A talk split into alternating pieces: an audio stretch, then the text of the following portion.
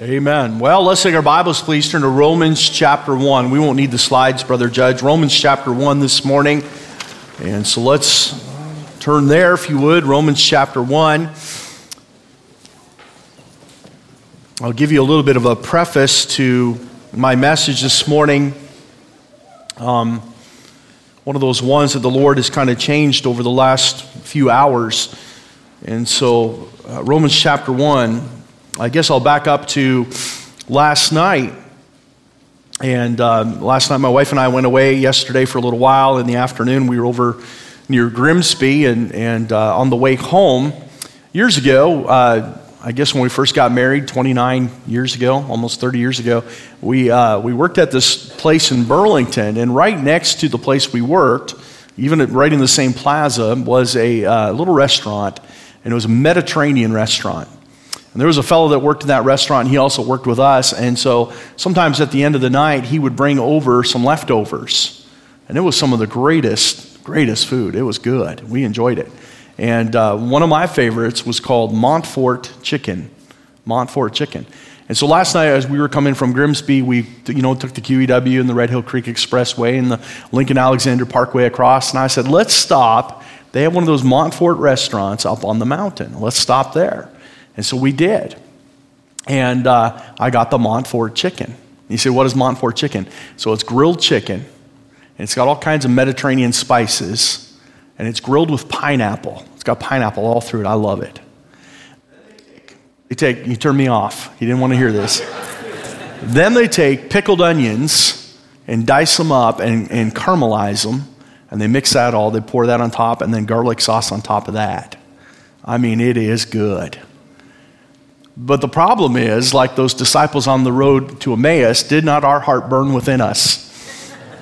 And so at 4:30 this morning, I'm wide awake after eating that meal last night. I, it was worth it, let me tell you. It was worth it. So I say all that to tell you that I woke up early and I couldn't get back to sleep, so I finally got out of bed, I guess around 5, and, and got downstairs and I, I started reading and praying and, and contemplating on, on some things that I had heard this week and received a call and received a letter and uh, of a church and an old friend that, that uh, in my mind is struggling. They don't think they are, perhaps. Um, many others do. And it's, it's coming down to doctrinal issues, getting off into some strange areas.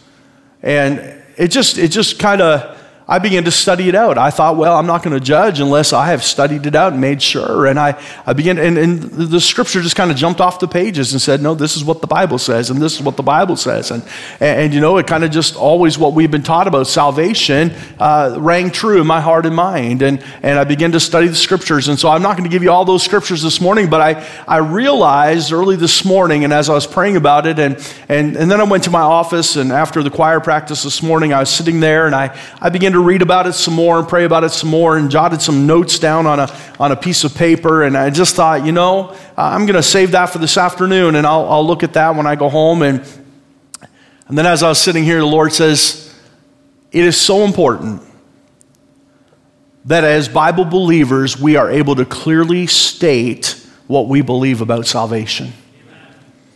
That's of utmost importance.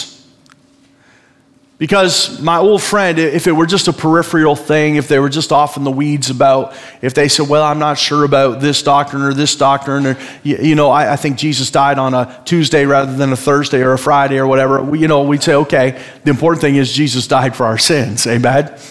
I wasn't there. I remember at my ordination, somebody asked me the question, when did the church start? And I answered the question to what I believed. And uh, this group of preachers over here started arguing with this group of preachers here, and they argued with this group over here. They all had a different opinion when the church actually started. And, and, and I, I, I, finally I concluded they, they looked at me for an answer. I'm, I'm the, I'm the 25 year old trying to answer all these preachers, you know. And uh, Pastor Strachan was the moderator, and he finally said, It doesn't matter what all you think. We're here to examine his doctrine. He says, What do you think? I said, Well, now I'm more confused than ever. I'm going to be honest with you. I said, Here's the thing I do know I wasn't there when it started, and I'm sure glad there's a church that we can be a part of today that Christ died for. I, I don't have a date. I have a period of time where I see a transition take place. And so we can argue about those little things that don't matter, but we better be sure about salvation. Our eternal fate rests upon that singular doctrine. You could go to heaven one day, honestly. You can, you can stand before the King of Kings and the Lord of Lords one day and say, You know, Lord, I, I really thought the rapture was going to be a little bit later than it happened. And you can still get into heaven. You can stand before the Lord and say, I thought, I thought Jesus was born on a Tuesday, but I got up here and found out he was born on a Thursday or a Friday or whatever. I thought he died on this day, but. And it won't matter so much. What will matter is what have you done with Jesus? Have you trusted him? There's a movement, and it's an old movement that has kind of revived itself somewhat. It, it started in the 1800s and died somewhat with its founder in 1913, but it has continued on and reviving now in, in, a, in a lot of ways. That there's this idea of two different gospels one for the Jew and one for the Gentile. That the Jews were saved a different way. I appreciate the verses that Brother Roberts read this morning. Because as the, as the angel was announcing to the Jewish people, Joseph, that Jesus would come a Jew and he would save his people, the Jews, from their sins. The Jews were saved by putting their faith in Jesus Christ. Now, I understand they might not have understood the entire gospel message as Paul has given us the gospel in 1 Corinthians chapter 15 that Jesus Christ was born of a virgin according to the scriptures and he died and he was raised again on the third day according to the scriptures. They may not have understood or foresaw the cross of Calvary or foresaw the resurrected Christ, but they believed in Jesus. They believed in Jesus. And I want you to look at the gospel message with me today a little bit, if you would. And perhaps there's somebody here today that says, I, I don't even know what the gospel is. We have a, a varying ideas of the gospel. When I was a child, I, I, I remember in Sunday school, somebody had a little walnut.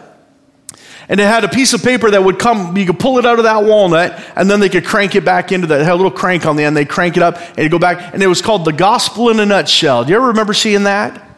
And you pull that little piece of paper out of that walnut and it would have John 3:16 on there. For God so loved the world that he gave his only begotten son that whosoever believeth in him should not perish but have everlasting life. And perhaps you believe that that is all there is to the gospel. And friends if if if you were to be here and and that's all you got out of the message today that god loved me so much that he gave his son jesus to die on a cross and if i believe in him i can be saved. That's a wonderful thing to take home today you can know you're saved by believing in Jesus. There's a lot of things that I don't understand about Jesus, but that doesn't mean I can't be saved by putting my faith and trust in Him. The angel declared that Jesus would save his people from their sins. John the Baptist, before Jesus ever died on a cross, before he ever did one miracle, before he ever walked on the water or healed the blind or healed the lame, he said this Behold, the Lamb of God that taketh away the sins of the world. Before Jesus Christ would go to Calvary, he would take his disciples aside and he would say to them, I am the way, the truth, and the life. No man can come unto the Father but by me. See, friends, here's what we know from Acts chapter 4 there's uh, neither salvation given among men uh, whereby we must be saved. There is none other name given among men but the name of the Lord Jesus Christ. We put our faith in Jesus alone for salvation, and by his grace, he will save us. That's all there is to it. Now, there's a lot of doctrine that surrounds it. There's a lot of things that we will learn and grow in in our faith. But the simple fa- fact is this you're a sinner. Jesus is perfect. And he took upon himself your sin and he paid its price by dying on the cross and shedding his blood. And now we can come to him and believe and be eternally saved by putting our faith in Jesus Christ. So let's clearly state the position of salvation this morning. And if you would, turn to Romans chapter 1. And if you're there with me this morning, let's have a word of prayer. Father, we thank you for your word. Help us to be very clear when the scripture is clear. Help us to be silent when the scripture is silent. May we add nothing to the word of God or the doctrines of salvation. Lord, I pray that you take this very simple, these very simple thoughts this morning that I've just scribbled out, and Lord, speak to our hearts with them. God, I'm burdened and grieved, Lord, that after 2,000 years of gospel preaching, and those that can be trained in the Word of God, we can still so easily get off into a ditch somewhere but for the grace of God. Lord, help us, Lord, just to take the very plain sense of Scripture. Lord, not just today, but every day. Help us to believe what it says, not just about this world, but about our own lives. Help us to apply it, help us to live it. And so, Father, we pray, Lord, that if there was ever a time in history where we need to be students of the Word of God, it's today. And so, Lord, make us students, we pray. And may the Spirit of God illuminate the words to us, help us to see and help us to understand. We'll thank you in Jesus' name. Amen. The Apostle Paul is writing to the church at Rome. You'll remember in the book of Acts that near the end of his ministry, he was taken and he would, he would go there to um, Caesarea by the sea. There he would be in Herod's palace for two years being held. Now, when I say a palace, I don't believe he was in the inner parts of the palace where Herod would, would visit. And, and uh, we've been there we've seen the great swimming pool that is still, it's buried by the ocean a little bit, but through the waters, you can see the outline of a, of a swimming pool and you can see the, the structure that once stood there. And, and it wasn't in that part, obviously, but in the courtyard somewhere, there'd be a cell or a room where Paul was kept. And in those two years, he was waiting to go to Rome. He had a desire to go to Rome. He wanted to stand before Caesar. He wanted to give the gospel to the king of the known world at that time. He wanted to look Caesar in the eye and tell him, There's a king greater than you. He is the King of kings, He is the Lord of lords. And at His name ye shall bow even your knee, Caesar. And you will pay homage to that King of kings. And so, as Rome, as Paul awaits his trip to Rome, and he writes, Paul, a servant of Jesus Christ, called to be an apostle, separated under the gospel of God, which he had promised before by his prophets in the Holy Scriptures, concerning his son Jesus Christ our Lord, which was made of the seed of David according to the flesh, and declared to be the Son of God with power according to the Spirit of holiness, by the resurrection from the dead, by whom we have received grace and apostleship for obedience to the faith among all nations for his name among whom are ye also the called of Jesus Christ, to all that be in Rome, beloved of God, called to be saints, grace to you and peace from God our Father and the Lord Jesus Christ. And so Paul gives his greeting as he normally does. You'll notice he starts this epistle just simply Paul. Paul was his Greek name, Saul was his Hebrew name. Saul was given the name Paul because he would become the apostle to the Gentiles. It was his ministry to take the gospel where nobody had taken it before. The, the apostles had largely taken it to the Jews, but not exclusively, and we'll see that this morning. But Paul was the apostle of the Gentiles, so he would start his epistles by saying, Paul. You can notice that in many of Paul's epistles, simply Paul, identifying with them as a, a Greek name or a Gentile name. And he says in verse 8, First, I thank my God through Jesus Christ for you all, that your faith is spoken of throughout the whole world. For God is my witness, whom I serve with my spirit in the gospel of his Son, and without ceasing I make mention of you always in my prayers, making request if by any means now at length I might have a prosperous journey by the will of God to come unto you. And so Paul is saying, I want to come to Rome. And he's thankful for those that he's heard who profess Christ and they have a faithful witness of the gospel. And understand if Christians are being persecuted, Rome was the very seat of that persecution.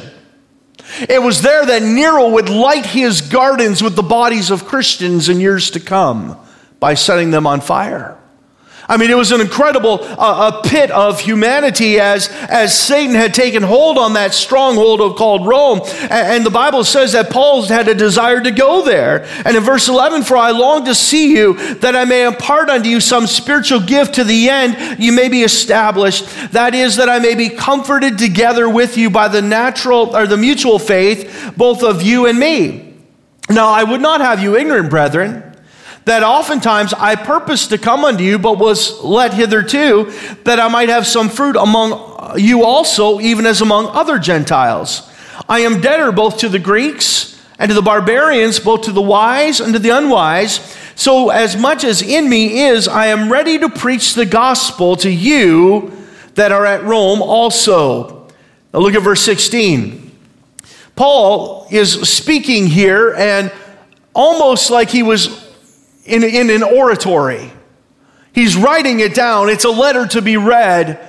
But it's almost like there's a pause between verse 15 and 16. He says, I can't wait to get to Rome, and I want to have some spiritual fruit among you people as well, and I want to see some more souls saved. I'm thankful for your faith, but boy, I'd love to get there and preach the gospel to you as well.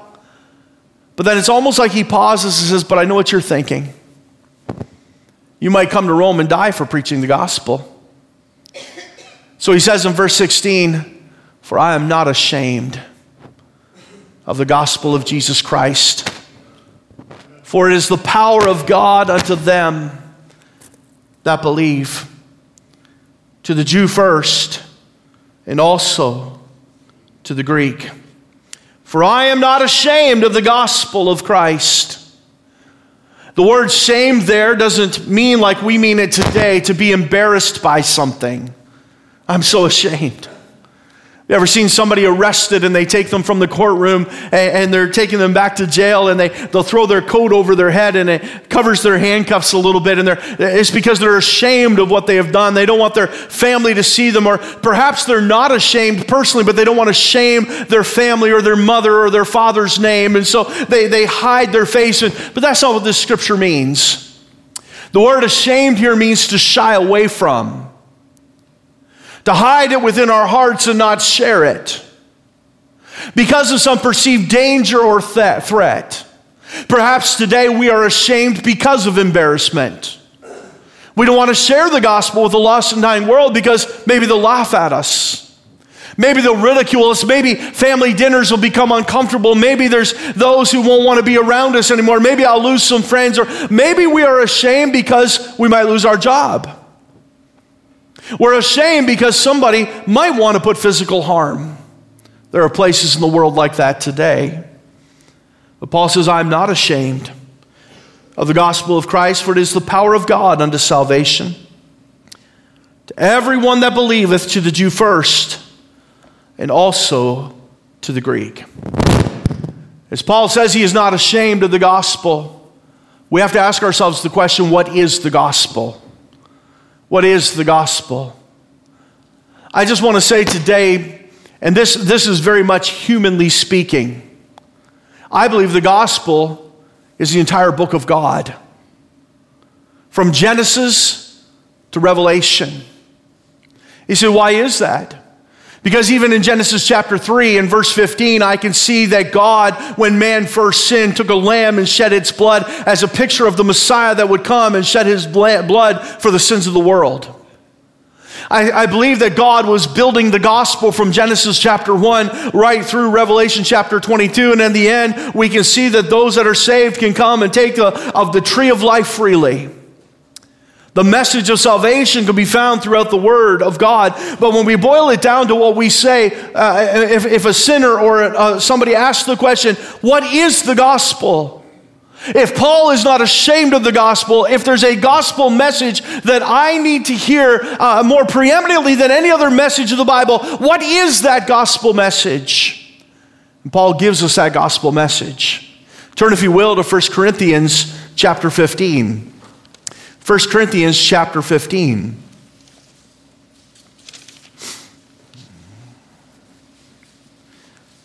The Apostle Paul is writing now to the church at Corinth, and he says, Moreover, brethren, I declare unto you the gospel, which I preached unto you also, ye have received, and wherein ye stand. By which also ye are, what's that next word? Saved. I'm going to read it again by which also ye are what? Saved. If ye keep in memory what I preached unto you, unless ye have believed in vain. For I delivered unto you first of all that which I also received, thou that Christ died for our sins, according to the Scriptures, and that he was buried, and that he rose again the third day, according to the Scriptures. Verse 5 goes on to verify those facts. He said he was seen of Cephas or Peter, then of the 12. And so it was verified that the Lord Jesus Christ was risen from the grave. But, friends, all we need are the scriptures. The Bible says the gospel message is this in verse 3 and 4 that Jesus Christ died for our sins according to the scriptures, and that he was buried, and that he rose again the third day according to the scriptures. You say, well, if that's enough, if Jesus died on the cross, if he was buried, and he rose again, and that's the gospel message, then that's just good enough. Friend, that is not good enough. You say, what do you mean, preacher? The devil believes those very three things. Satan believes with all his heart that Jesus died, that he was buried, and that he rose again. He saw it all. That is not enough just to have the gospel. Notice what the first two verses say. Moreover, brethren, I declare unto you the gospel which I preached unto you, which also ye have, what's that next word? Received received. Here's the difference Satan believes, but he's never received. There may be somebody in this room today so I, I believe the gospel. Have you ever received Christ? Have you ever made it personal? I believe that pew is sitting there on the front row. I believe these flowers are on the platform. They don't do me a bit of good. You say, well, are those flowers for you? Yeah, those, those flowers are for me. I, I believe those are for me. But unless I pick them up and take them home, I've not received them. It's a gift. The Bible says, For by grace are you saved through faith. Do you know what grace is? It's a gift, something that God gives us that we do not deserve. And how do we receive it? We receive it by faith. So look back at 1 Corinthians chapter 15. He says, I preached unto you, which also you received and wherein ye what? Stand. We don't just receive the gospel, we live by the gospel. It's not just a moment in time where we bow our knee. It's a commitment to following Jesus Christ as our Savior, and we, we believe Him with all of our hearts, and we live a life that strives to glorify God. Listen, what I'm saying is that moment you got saved, whether you bowed your knee at an altar or beside your bed or in your prayer in your heart one night as you cried out to the Lord for eternal salvation, that moment you got saved, you were saying to Jesus Christ, I want to live for you. I want to follow you. It was a life transforming decision. It changed your life. Aren't you glad it did? Otherwise, there'd be no hope for a drunkard. There'd be no hope for a drug addict. There'd be no hope for the lost and the wandering in the streets. If all they could do is just believe the gospel is out some there somewhere and pray some prayer without any faith, but oh, how their life can be transformed when they receive the Christ of the gospel. How he can change them from the inside out if they would only trust him and believe. Then, verse 2, he says, By which also ye are saved. Ye are saved. If you keep in memory that which, if you have it in your heart and your mind, he means. When I preached unto you, unless ye have believed, in vain. That word vain means empty unless you had an empty belief. Sometimes I've seen folks get stirred up by emotion and pray some sinner's prayer, and just days later, like nothing ever happened in their life, they're back to their old life. That's, that's believing in vain. There's a transformation that takes place when God saves you. His Spirit comes in. Listen, His Spirit comes in and He seals you unto the day of redemption. That means He marks you as one of His own. He, he puts His hand upon you, and the Father puts His hand around that, and no man shall pluck you out. Oh, I believe that as Christians we can backslide and we can sin and we can we can fall. The Bible even makes provision for that. Brethren, if a man be overtaken in a fall, you with your spiritual restore such one in the spirit of meekness. It happens. There ought to be a change in our lives, and the Spirit's conviction ought to come in. And when we do fail, it ought to break us. That is transformation, that is salvation. So Paul says the gospel is the death, the burial, and the resurrection of Christ, but it only affects those, and we are only saved if we receive it and follow the Lord Jesus Christ. Turn, if you will, to Acts chapter 10. Acts chapter 10. That was Paul's gospel. He said, Well, you said earlier that you thought maybe there's two gospels. No, I, I never thought that. But my friend, feels that there might be. I want you to notice the contention with this old doctrine that is reviving itself somewhat. Perhaps you've heard of it. It is repackaged and called today the grace movement. Now, listen, I believe in grace. I believe in grace, amen. I believe I live in the age of grace, and I'm thankful for that. But there's a movement called the grace movement or the mid Acts movement the book of Acts, A C T S, not A X E, mid Acts movement. And they espoused these kind of beliefs, and they believed that the apostles preached a different gospel because they were reaching the Jews. But I want you to notice what it says in Acts chapter 10. There was a certain man in Caesarea named Cornelius, a, cent, uh, a, centurion of the band called the Italian band, a devout man and one that feared God with all his house, which gave much alms to the people. And he prayed to God always and saw in a vision, evidently about the ninth hour, on the day of the angel of God coming to him and saying unto him, Cornelius. And when he looked on him, he was afraid and said, What is it, Lord? And he said unto him, Thy prayers and thine alms are come up for a memorial before God. And now send men to Joppa and call for one Simon, whose surname is Peter. So here's Cornelius. He's a man that loved God. I don't know how he heard of God. He was an Italian man, he was a Gentile. Now, I don't know what got into his heart. I don't know if he had been observing some devout Jews. I don't know if he had seen some Christians and how they behaved. And somehow he said, I'm going to I'm going to follow God. I'm going to just love God. I'm going to be devout. I'm going to read the scriptures and I'm going to, I'm going to follow God. And by the way, the only scriptures they had were the Old Testament. They did not yet have the Gospels written. They, they had the testimony of Jesus Christ, but they did not have written gospels. So he's reading the Old Testament. He's trying to understand. He's trying to grow. And he is giving alms unto God. And he's doing sacrifices unto God. And he just loves God. And God said, Here's a man that needs Jesus. I don't know what I'm doing, brother. I'm going to do this. I'm going to grab this one. Just shut me off. The Lord Jesus Christ looks down and he says, There's a man who needs Jesus. And so he gives Peter a vision.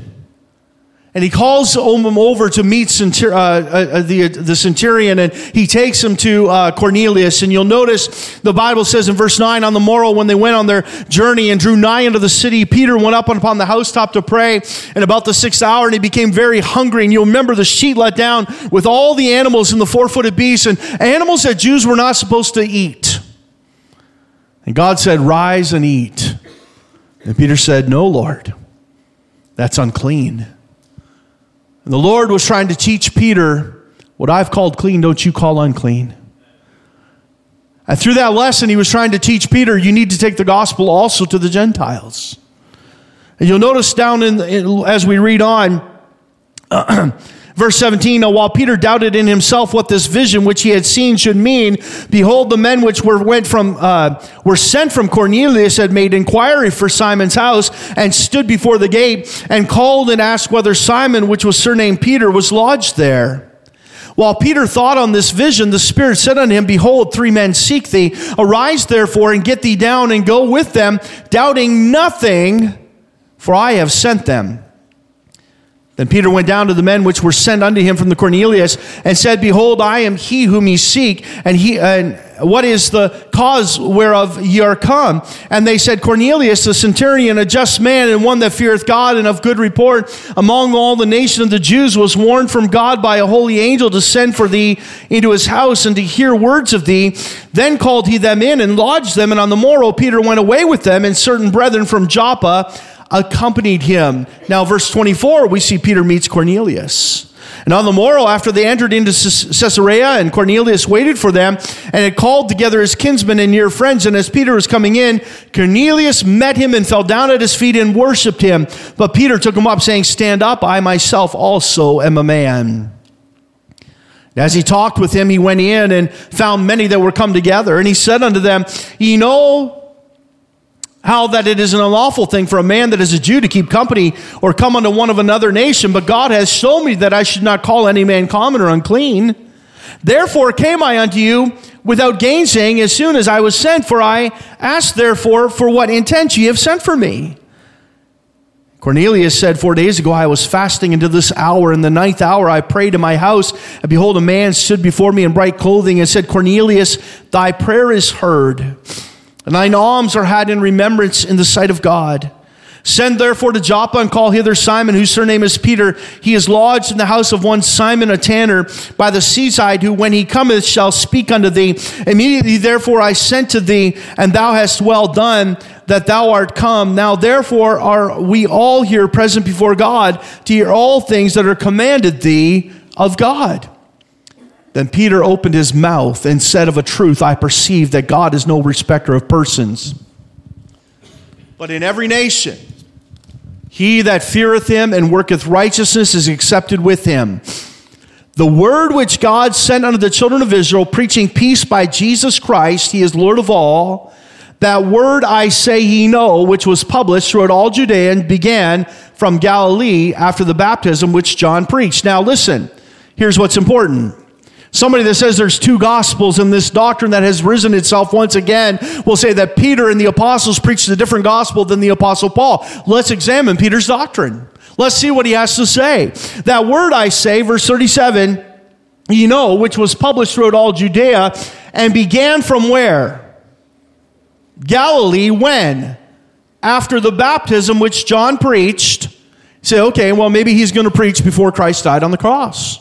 Maybe he's going to preach that before he rose from the dead. Verse 38, how God appointed or anointed Jesus of Nazareth with the Holy Ghost and with power, who went about doing good and healing all that were oppressed of the devil, for God was with him, and we are witnesses of all things which he did both in the land of the Jews and in Jerusalem, whom they slew and hanged on a tree.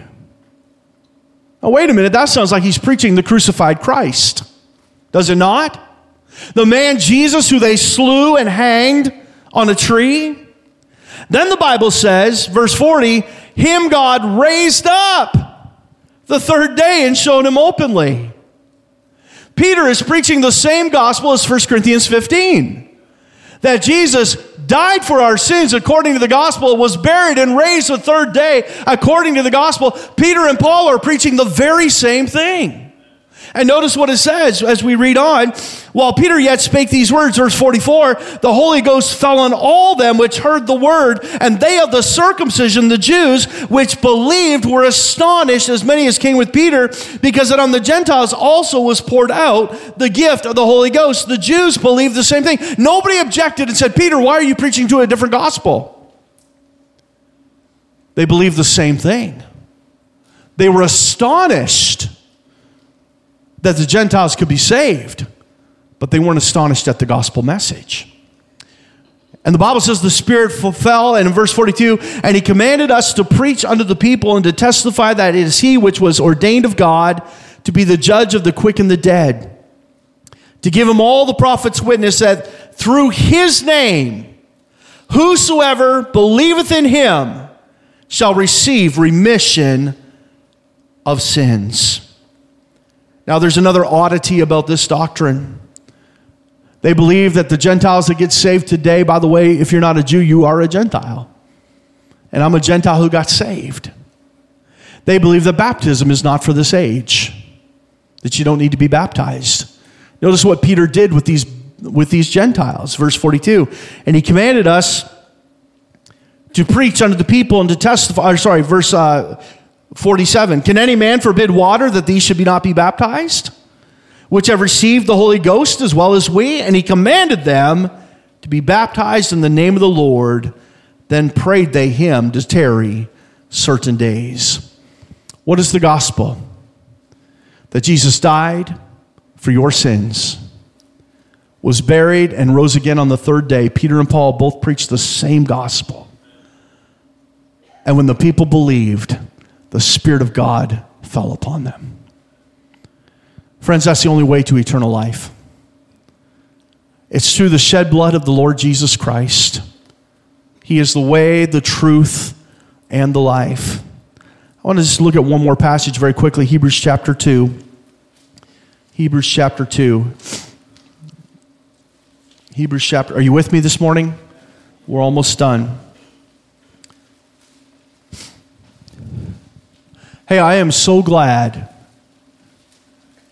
that the gospel of Jesus Christ is the same for everybody. Can you imagine? Can you imagine having to learn a different gospel for every tribe or tongue or nation? Now, I'll be honest, I am overstating that position. They believe Jew or Gentile. But God is not the author of confusion. God is not the author of confusion.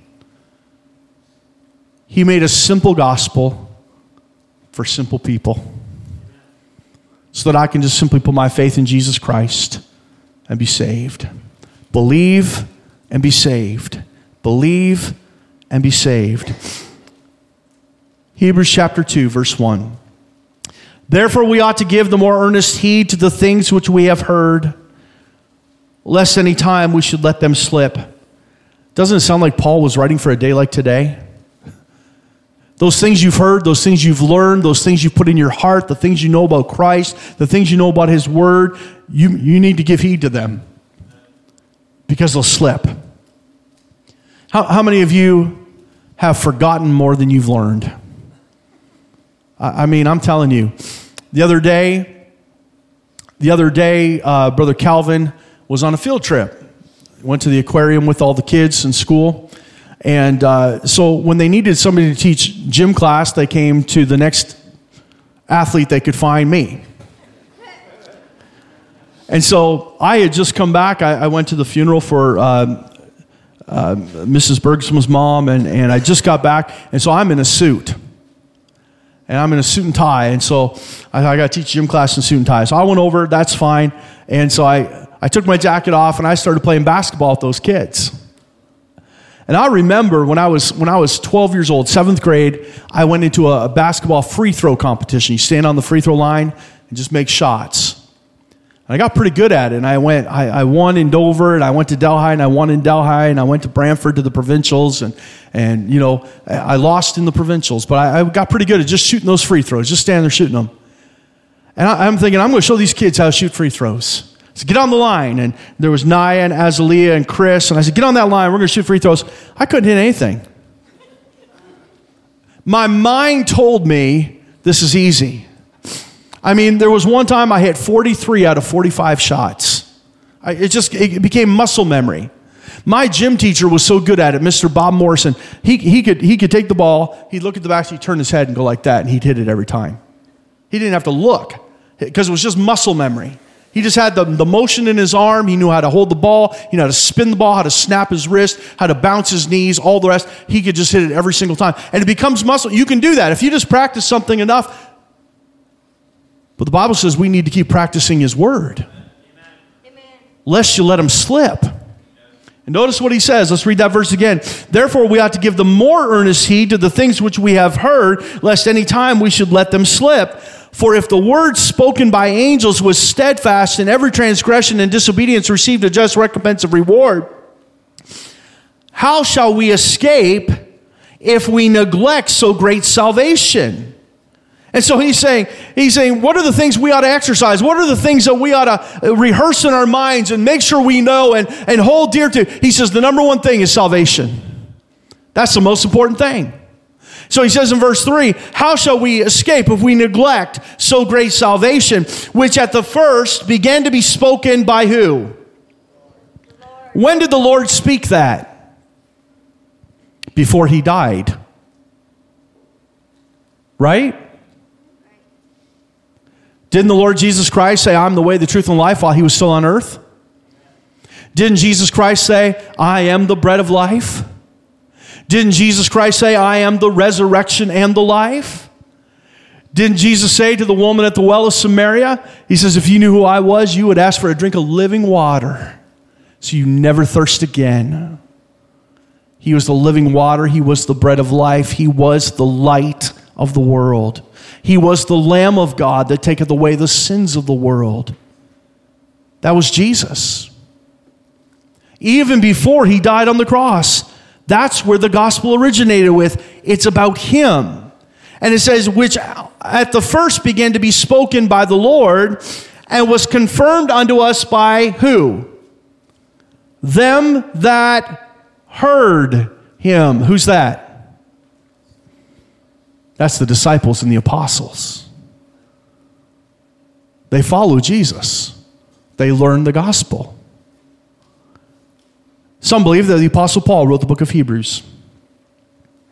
Does it sound like the apostles had a different gospel? He's saying no. The gospel is the same that Peter preached and the apostles preached. It's putting your faith and trust in Jesus Christ and believing in him for eternal life. It was confirmed unto us by them that heard him, God also bearing them witness both with signs and wonders and with divers miracles and gifts of the Holy Ghost according to his own will. That has to be the apostles. They preach the same gospel. Listen, friend, if you don't know Christ today, we search for so many things.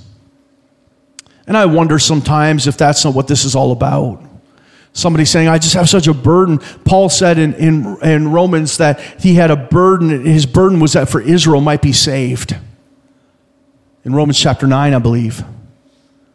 And there's preachers today, uh, John Hagee is one that says that he believes that the Jews are saved a different way. They don't have to come through Christ because of Romans chapter 9, 10, and 11, that they have been exempt from this eternal plan of salvation. My friend, he shall save his people from their sins. There were many Jews that came to the Lord Jesus Christ and put their faith in Jesus Christ. The apostles were all Jewish men who trusted in the Lord Jesus Christ. If that was not necessary, then Christ would have never had to die for them. Do you remember who Jesus first came to? The lost sheep of the house of Israel. The Jews have to be saved by grace through faith. And you have to be saved by grace through faith. And what I mean by that is putting your faith in Jesus Christ. Neither is there salvation in any other. For there's none other name given among men whereby we must be saved. You are saved by faith in Jesus Christ. And when you put your faith in Him, His grace will impart this wonderful gift of salvation that can transform your life today. Let's bow our heads and close our eyes. I wish I had more time.